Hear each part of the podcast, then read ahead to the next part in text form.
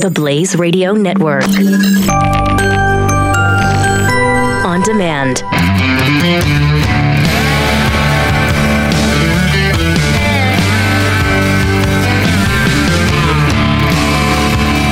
Freedom's Disciple on demand. on the Blaze Radio Network. Before we get to the Middle East, I want to give you a bit of a sense of history of of one nation in, in the Middle East, um, one nation and one set of people that has been vilified for as long as the world has known anybody, or any as long as history has been recorded. So I want to just offer a very quick snapshot for you. And ask you to close your eyes and just just listen to this as, as a story and as history and and just you may learn something or you may not know about all of this history or how far back it goes. But it's the year 2000 BC 4000 years ago and the first Jewish tribal kingdoms in the land of Israel are formed and they're formed under the prophet Abraham and he's revered in all three faiths by the way Judaism Christianity and Islam Fast forward to 1000 BC, and King David unites all the British or all the Jewish tribes in a single kingdom of Israel, and Jerusalem is the capital. After King David, King Solomon builds the first temple on the Temple Mount. If you ever hear history or you hear the issues of the day, you'll hear about the Temple Mount quite a lot. King Solomon built the first temple there. Fast forward 500 years to roughly about 580 BC, and the Babylon- Babylonian Empire conquers Judea and it destroys the first temple. And it expels the Jews to Babylon, which we now know today as Iraq. After about 70 years, some of them return from exile. And the Jews, and around 515 BC, they rebuild the temple in Jerusalem. And they call it the Second Temple. Fast forward about another 200 years to 330 BC, give or take, give or take a few days. Um, the Greek Empire of Alexander the Great conquers Judah. And after that, the Greek and the Syrian kings rule it. They rule it for about another 200 years to 142 BC. And the Jews finally win back independence and they set up the kingdom of Judea and is ruled by the Maccabee kings. That rule lasts for about 80 years. And in 63 BC, it loses independence to the Roman Empire. There's a non-independent kingdom of Judea, and that's ruled by King Herod, which you'll see, which you, if you've read the Bible, you know a lot about King Herod. And we fast forward to the year zero, and there was a famous Jew apparently born around that time. I, I, I can't I can't find in the history book. He, there's no mention of this Jew that was born in, in zero AD. I, I don't know. Can't find him. Don't even know if it's a boy or a girl. Don't know. Um, sorry, that's just me being sarcastic. Fast forward to 66 AD, and Israel fights a war of independence. It fights a war of independence, and in 70 AD, the Romans sack Jerusalem and destroy the Second Temple. This battle goes on and they lose, and then they fight another second war of independence in one, year 132. It's also known as the Bar Kokhba Revolt. They have initial rebel victories, and that leads to an independent Jewish state, and it lasts about two years. However, Roman legions mercifully they destroy the revolt.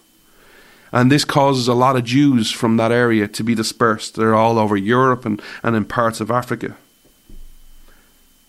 The Roman Empire, um, they changed the name of the land of Israel. They goes by a new name. And that name, which is modern day, what you'd know, is Palestinia. It's after the Philistines, who are the enemies of the Jews. This is very key to understanding modern day history. Fast forward a couple of hundred years to around 310 AD, um, the Christian Empire begins to rule Israel and Palestine. And Christians then call it, again, another term which you know today, the Holy Land. So the reason I'm sharing this is because I want to talk to you about the Middle East, but I'm trying to lay a background because a lot of people think history just starts in the last five, ten years. But what I'm trying to do by this is to show you a lot of the stuff that we talk about today, the Temple Mount, these are issues going back 3,000 years. Why we call it the Holy Land? It's going back 1,800 years. Around 620 to 630 AD, A person who, again, who you may have heard of, Muhammad, forms the religion of, Islam, and he forms it in Saudi Arabia. Just one thing to bear in mind about this time, around the 600s. In this period of time, Israel or, or Palestinian or whatever you want to call it at the time, there are no Arabs living in it at this time. Absolutely none. Go fast forward to about 638, 639 AD. Muslims, Arabs, they have armies and they capture Jerusalem and all of Israel and Palestine. For the next 300, 300 and 330 years, Arabs rule over the land and rule over the people there. They also, while they're during this time, they build the Dome of the Rock and the Al Aqsa Mosque. Again, that's very, very familiar if you follow politics of the day. These, these are very hot button, hot topic issues. And that's also on the Temple Mount. This, of course, leads to fast forward to about 1100 AD or just before it. The first of the four Christian crusades aimed at freeing the Holy Land starts. That all happens. And then from around 1300, the Muslim Mamluks from Egypt defeat the Crusades and they rule over Israel and Palestine. Around this time, a lot of the area becomes depopulated and abandoned. There are pockets of people in, in different parts, but a lot of it is, you know, empty. Fast forward another couple of hundred years to 1514. There's a reason I'm saying this. It will all make sense in the next segment. The Turkish Ottoman Empire. If you've read history, these are ve- this is a very key empire. Conquers Israel and Palestine, and it rules for around the next 400 years. However, there's a difference with their rule in some ways. Because during this time, there are small pockets and small communities of Jews all over Israel and Palestine. And they're allowed to follow their own customs and their own religions and their own beliefs. But they need to understand one thing they are second class subjects under Islamic law. Fast forward to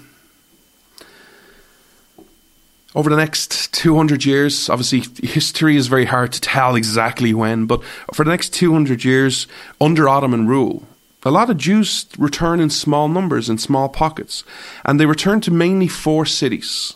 They return to Jerusalem, they return to Safed, Hebron, and Tiberias. In 1863, because it takes a while, there was census, and obviously don't take these numbers with, with take them with a pinch of salt because 1863, the census material, I don't know how accurate it is or how accurate history has reported it, but there was a census around then, and it showed about 50% of Jerusalem's population was actually Jewish because of of the, the small pockets that went back to those cities. Uh, by this time, Israel and, and the Holy Land and, and Palestine, it's widely known as Palestine. Fast forward another couple of hundred years, and this is where I want to really talk to you about, focusing on these from now on, because I want to talk to you about the Middle East. In 1917, there was a Balfour Declaration, and it was the British Foreign Secretary, and he issued the intention to establish a Jewish home nation in Palestine once the Turks i.e., the Ottoman Empire, were defeated. In 1918, Britain controls, assumes control of Palestine, becomes Britain, British mandated Palestine. You might have heard that in the past. In 1920, in April 1920, British, Britain and France, those are the key actors. Remember these because I'm going to come back to this in the Middle East in the next segment. Britain and France confirmed the Balfour Declaration. In July 1922, the League of Nations, which was the preamble to the United Nations that you know today, 51 countries vote to give the UK a mandate to rule Palestine and take steps to set up a Jewish national home there to facilitate Jewish immigration. Some stats for you just to bear in mind around this time. In September 1922, Britain allocated 77% of all the mandated land, that is, the land east of the River Jordan, east of the River Jordan, to an Arab state that they back then called Transjordan, you know today as just Jordan. And there was no Jewish settlement allowed in those states. 77%. The remaining 23% west of the River Jordan, which is basically Israel, Judea, Samaria, aka the West Bank, was earmarked for Jewish homeland. Just to bear that in mind, that is 3.4% from the Turkish Empire lands. The Arabs have the other 96% of it. Just something to bear in mind of statistics if you love numbers.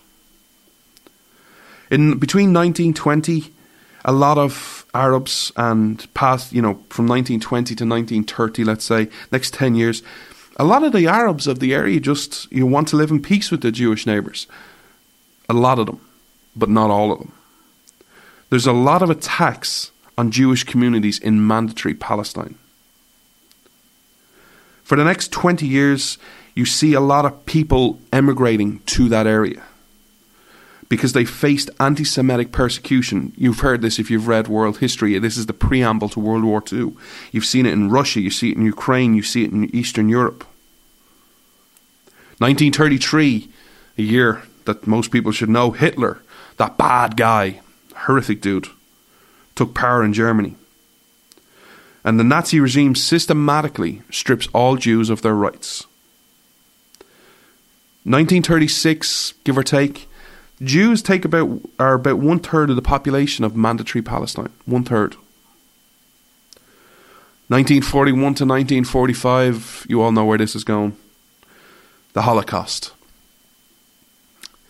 Six million Jews are murdered. Murdered horrifically by Hitler and the Nazi Party. However, during this time, people always ask me, John, you, I've heard you use the word Islamo Nazi. What does that mean? Well, during that time when Hitler was in power and the world was horrified, the Palestinian leader, the Grand Mufti, met with Hitler. Not only did he meet with Hitler, he expressed support for Hitler. Not only did he express support for Hitler, but he planned to extend the Holocaust to Palestine to, quote, exterminate the Jews living there and to raise the Islamic troops for the German army. The modern day Islamo Nazi movement started with Hitler. Obviously, we all know how World War II ended. In about 1948, this is very important if you like statistics, just to bear these numbers in mind. 1948, 1949, World War II has ended. You have all these the the the the, the, area Israel, Palestine, whatever Palestine, whatever word you want to call it. Roughly nine percent of that land was owned by Jews, and it was pr- purchased privately. Around twenty-one percent of that land was owned privately by Arabs. The rest, about seventy percent of that land, was state land owned by the former Ottoman Empire, which is Turkey. On May 14, 1948, Israel is declared an independent nation, an independent, democratic Jewish nation. The next day, the very next day, it is invaded by five Arab national armies. The IDF defeats this, these armies and pushes them back. It's amazing when you read history and you read that history, one of the amazing things, if you want to, if you're interested in history, reading about that army is it's very much very different, but it's about the, the very similar to the American Revolution at the start. You have American Israel, both poorly armed, both poorly trained, you know, get going against people who are, and they both overcome. It's very interesting if you ever want to read it. Fast forward to 1964. The Arab League is somewhat, some, is in Cairo. And again, this is a key actor in the area. And it creates the Palestinian Liberation Organization, the PLO, with the stated goal of liberating Palestine, which, i.e., is wiping out Israel through armed insurrection, through armed struggle, and through war. Fast forward a couple of years, June 1967, Egypt closes the Strait of Tiran. And Egypt, Jordan, and Syria plan a joint attack on Israel. Israel makes a preemptive strike and defeats all the three countries in the Six Day War. Again, this is a term you might have heard the Six Day War. Because of this war, Israel now controls the West Bank, which is Judea and Samaria, the Gaza Strip, the Sinai Peninsula, and the Golan Heights. If you've read, you'll hear a lot about the Golan Heights if you read foreign policy. In September 1967, Israel offers its first Land for Peace which is we will give land back that we we just we won through this war, as long as you give us peace. However, that August, Arab leaders said no to peace with Israel, no to negotiations with Israel, and no to recognition of Israel. 1973, the Yom Kippur War. If you know anything about Judaism, Yom Kippur is one of their most holiest sacred days. That October, Egypt and Syria launched a surprise attack on Israel. The war happened, lasted 18 days, and Israel won it. Then it starts getting more positive for Israel in the Middle East. 1977, the Egyptian president Sadat addressed the Knesset, which is the Israeli parliament. And in 1979, Egypt, Egypt became the first Arab state to sign a peace treaty with Israel. What were the deals of that peace treaty? Well, Israel returned over the entire Sinai Peninsula in 1967. It dismantled its settlements and handed over oil rights and tourist resorts. And Egypt promised not to attack Israel. Seems like a very fair deal, don't you think? The same happened in 1994 with Jordan. It signed a similar peace deal with Israel. However, certain people weren't happy about these peace deals. In 1987, the first infinata, infinada, I can never say that word, but you know what I'm trying to say. And basically, that is a Palestinian uprising against Israel control. 1988, an organization you're going to hear a lot of going forward, Hamas, a terrorist organization, was founded. The Oslo Accords in 1993. Israel agreed to give limited independence back to the Palestinian Authority to uh, govern around 40% of the West Bank, which contained 96% of all Arabs. In return, they asked for one thing Palestinians would stop targeting and t- t- terrorizing Israel. Didn't go well. 2000, fast forward to 2000, under Bill Clinton, Israel offers yet another land for peace 92% of the West Bank, plus all of Gaza to Palestinians, plus East Jerusalem to form an independent state. The Palestinians reject that offer. And this starts the second infanada. And this kills about 1,200 Israelis over the next eight years. Fast forward to 2005, big step there's a lot of discussion about this, positively or negative. But 2005, Israel evacuated all its troops and all Jewish residents from Gaza in the hope of peace. How did they respond? Hamas takes over Gaza, and to this day has launched many terrorist attacks, many atta- rocket attacks, many mortar attacks against civilians from this area. Fast forward to 2007, the Annapolis Peace Conference Again, Israel offers another land for peace. The Palestine, Palestinians reject that offer. It was for 94% of the West Bank, land swaps in East Jerusalem, and an independent Palestinian state. They rejected it out of hand. People ask why you have issues in the Middle East. We're going to discuss that coming up next, but while we do, I just want to read something that you need to hear. The Hamas Charter. Hamas, 1988 it was formed. From its preface, Israel will rise and will remain erect until Islam eliminates it, as it had eliminated its predecessors. Article 7 of the Hamas Charter also quotes the Hadith, not the Quran, the Hadith. You may have heard this saying, but let me repeat it in full context. The hour of judgment will not come until Muslims will fight the Jews and kill them, until the Jews hide behind rocks and trees, which will cry, O Muslim, O Muslim, there is a Jew hiding behind me. Come and kill him. I also quote from the Hamas Charter in Article 13, and I quote There is no solution to the Palestinian problem except by jihad. The birthday I was talking about was the earlier this week. Israel celebrated its 70th anniversary, its 70th birthday. It's amazing, amazing history. So why did I share that this this week? Well, because it's 70 years old and to celebrate it, but also to talk about the Middle East and the problems we are facing today. Thank you and hope you enjoyed this short clip from last week's show. If you want more content based around America being an exceptional idea, eternal principles, and searching for self evident truths, then please subscribe to my show called Freedom's Disciple, which is available for free on SoundCloud, iTunes, Google Play Music, or Stitcher. This is Freedom's Disciple with Jonathan Dunn on the Blaze Radio Network.